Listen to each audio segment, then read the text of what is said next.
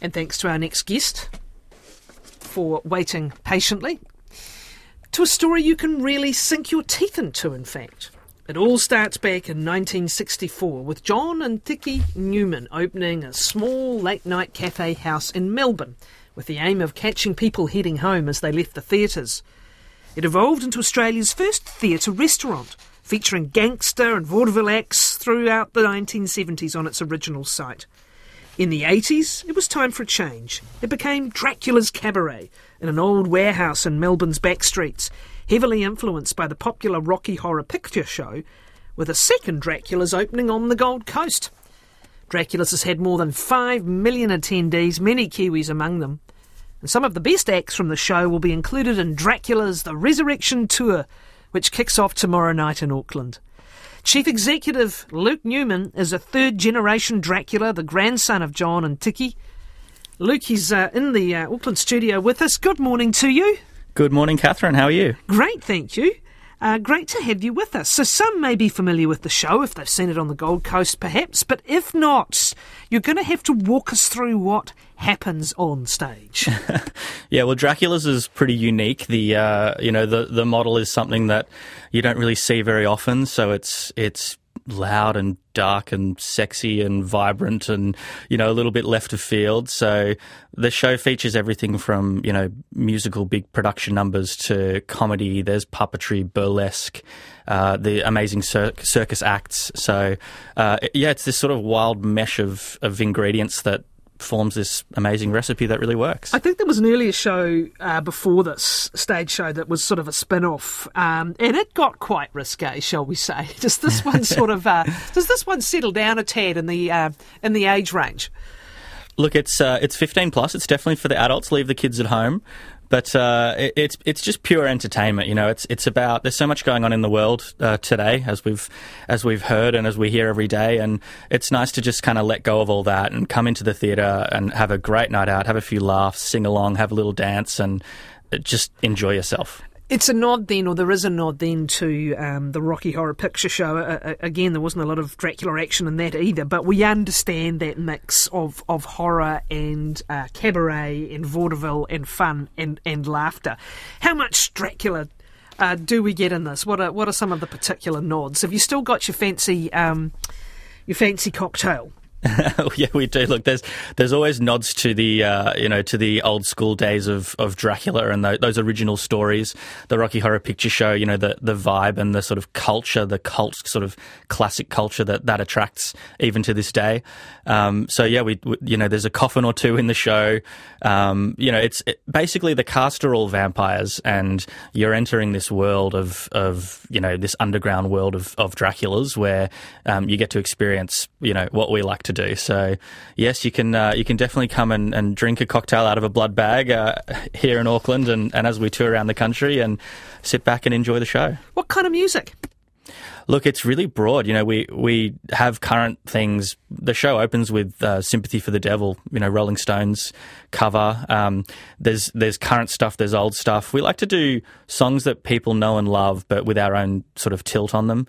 Um, you know, "Sweet Dreams" by Marilyn Manson, but it's a it's a different version that you won't have heard before. So, we have a, a couple of live musos. They're amazingly talented individuals and um, dancers, musicians, uh, you know, comedians, aerialists. Uh, it all sort of meshes together to yeah to bring you this incredible experience. Let's uh, go back. Well, let's talk about why it's come on the road, and and this is to do with changing times, isn't it? Really, and um, and undoubtedly the pandemic, I imagine, played a role, and this will certainly would have. Uh, you know, is it harder and harder for a, a stage show like this to remain a, a you know five seven day a week enterprise? Is, is that change been you know part of the evolution? Yeah, uh, absolutely. You know, COVID was um, particularly in Australia was for us was was you know obviously very challenging as it was for everyone. Um, the touring show was something that we have spoken about you know, ever since I was a kid, to be honest. Um, sitting around the table discussing what we wanted to do with the business and, and where we wanted to take it. And, you know, this was always something that we wanted to achieve. Um, the first version of it, we actually uh, did a two week trial in Melbourne. And would you believe, halfway through, we got shut down with a, another lockdown. So it was sort of a stalled start, but it proved that the, the demand was there and that we could sort of do it and achieve it. And people, the audiences responded really well to it. So um, it didn't you know, there was sort of one day of, of disappointment with the shutdown, and then it was straight on to moving the dates to next year and adding more cities and. Uh, international was always on the card, and you know we've always had amazing support and, and an amazing Kiwi following. So it was no brainer that we had to just um, you know chuck everything on a boat and come on over. So first international tour, and is it just New Zealand, or do you carry on? Yeah, this is you know we're ta- taking it in steps. So uh, first international tour, uh, five cities in New Zealand over five weeks, and um, then you know who knows beyond then. Let's uh, talk about your history with it. Then you had this idea fifty years, uh, sorry, um, you know, many many years ago. You were saying when you were mm. younger. Um, what was it like being born into this family? I suppose you don't know anything else, but you know, from a young age, were you backstage right from the beginning? Pretty much, yeah. Uh, it's it, it's sort of all I know. So the this sort of environment seems very normal to me, and it's only when I have dinner with uh, my friends who work in big office jobs that I uh, realise that it's sort of a bit unique and unusual. Um, but you know, I'm uh, as you said at the start, I'm, I'm third generation in all of this. So uh, my my father, my uncle, and my auntie literally were born and then lived in the theatre above where my grandparents uh, were putting on shows every night. So, you know, there was a, a trapdoor in their bedroom that they could open and look down onto the stage below them. Um, you know, my my upbringing wasn't quite as you know intense as that, but uh, yeah, every day after school I'd be at the venue. Um, you know, when uh, we live in Melbourne, but we have the, the, venue on the Gold Coast, and so when we were in when my my dad and my family were in production of the new Queensland show, you know, we'd be up there for school holidays and in the venue and just literally doing anything we could to get involved. Um, my brother and I and, and my cousins, you know, we're all sort of uh, we've always been interested in it. So um, it's you know, what can we do? Do you want us to paint something? Are we taking down chairs today? And you know, once I sort of came of age, it became a bit more official and uh, had a had a proper role in there, working in the bar and I did lighting and sound for a while, and it's all sort of culminated in in the position that I'm currently in. And um, yeah, I'm very uh, you know honoured to be sort of carrying the baton for the family. You were 18 when you officially joined the team, and what is it that you're doing now as CE? Basically everything, isn't it? Right down to checking the loo papers stacked. Is it just? You know, yeah, pretty much. It's... A lot of logistics in this. What you know? Uh, totally, yeah. yeah and just explain how big. Yeah, well, it's um, you know, there's obviously there's shipping containers and there's customs and immigration and transport logistics and all kinds of stuff involved. So, you know, putting on the show is actually the fun part, um, but getting it all here is is the challenge.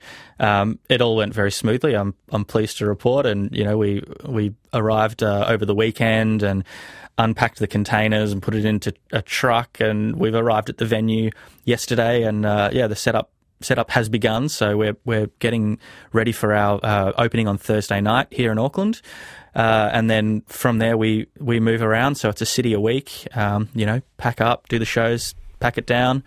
Uh, it's yeah, it's it's really exciting. Like it's really um, it's so fun to be able to move around and do what we all love doing.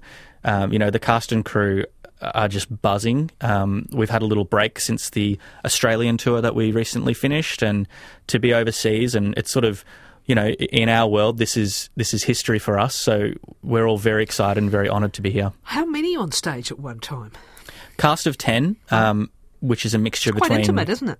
Yeah, you know, it's it's kind of a, a big little show. Um, we've really put a lot into the um, the production elements, the lighting and sound in particular, so that we can really blow away audiences. Um, you know, some of the venues that we're going into, uh, locals will have been there before. You'll have seen a musical or a, maybe a stand-up comedian, or you know, you, will have seen something in those venues, but you'll never have seen anything like this. You know, we want you to you walk through the doors and immediately the the feeling's different, the vibe's different.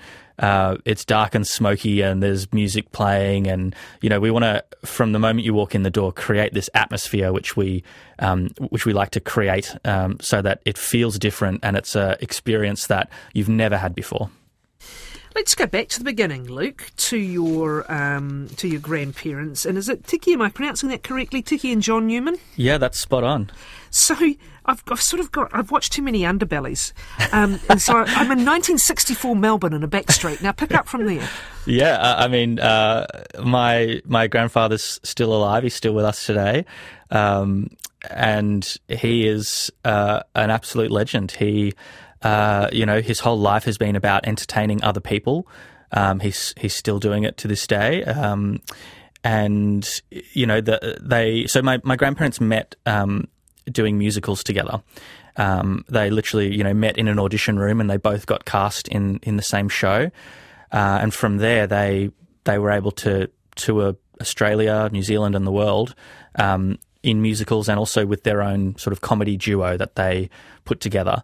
Um, that led to them wanting to do their own um, thing, do their own venue. So yeah, my I think my grandpa was you know literally walking down the street and there was an auction happening, and he sort of put his hand up, and before anyone really knew what was going on, there was this building, and and off they went from there. So you know, we sort of say it was humble beginnings at the start. They they enlisted all of their friends who were also performing in the musicals, and they would finish the show at you know Her Majesty's Theatre on Spring Street in Melbourne, and and then they would uh, quickly wipe their face down and run next door to the, the venue that they'd opened and jump back on stage, uh, you know, piano in the corner, and they'd sing songs from the shows, and you know you'd you'd get the lead of South Pacific the musical on stage next door singing their favourite songs and, and doing some comedy acts and routines and you know it started off as a coffee a coffee shop uh, after the show.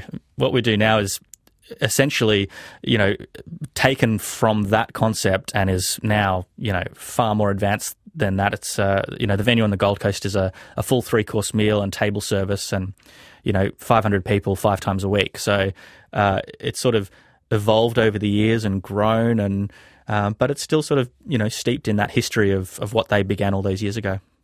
It's extraordinary how long it actually survived in that um, context. Uh, you know, an, an, extraordinary longevity. Who would come? Yeah, absolutely. You know, the the the stories are that it was literally sold out a year in advance, and um, you know the the challenge was that uh, Tiki and John's was the venue was what the venue was called, so it really required Tiki and John to be there um, all the time. And uh, you know, my grandpa's sort of told us that it got to a point where they they knew it was sort of unsustainable to continue that, so they wanted to try some different models, and uh, and eventually that's what led to the Dracula's model, and that's been the one that has sustained for you know forty years now, which is which is incredible, but you know, our audience is is super varied. Um, there is something for everyone in the show, and so you know what I love to see is because uh, at our Gold Coast venue we'll get everything from work parties, hens parties, birthdays, uh, family reunions, dates, first dates. We've even had a divorce party a few years back uh, for just for something different. But you know the the, the show's so varied that we can um, really appeal to such a wide audience. It's uh, look, it is extraordinary. Thirty-seven years that Victoria Street, Melbourne um, venue ran. That really is a heck of a run for something yeah, that is, it? you know, kind of. I was going to say niche, but you know, it's totally of yeah. its times. It's it's remarkable. Uh, but what's also remarkable is this passing now into a third generation.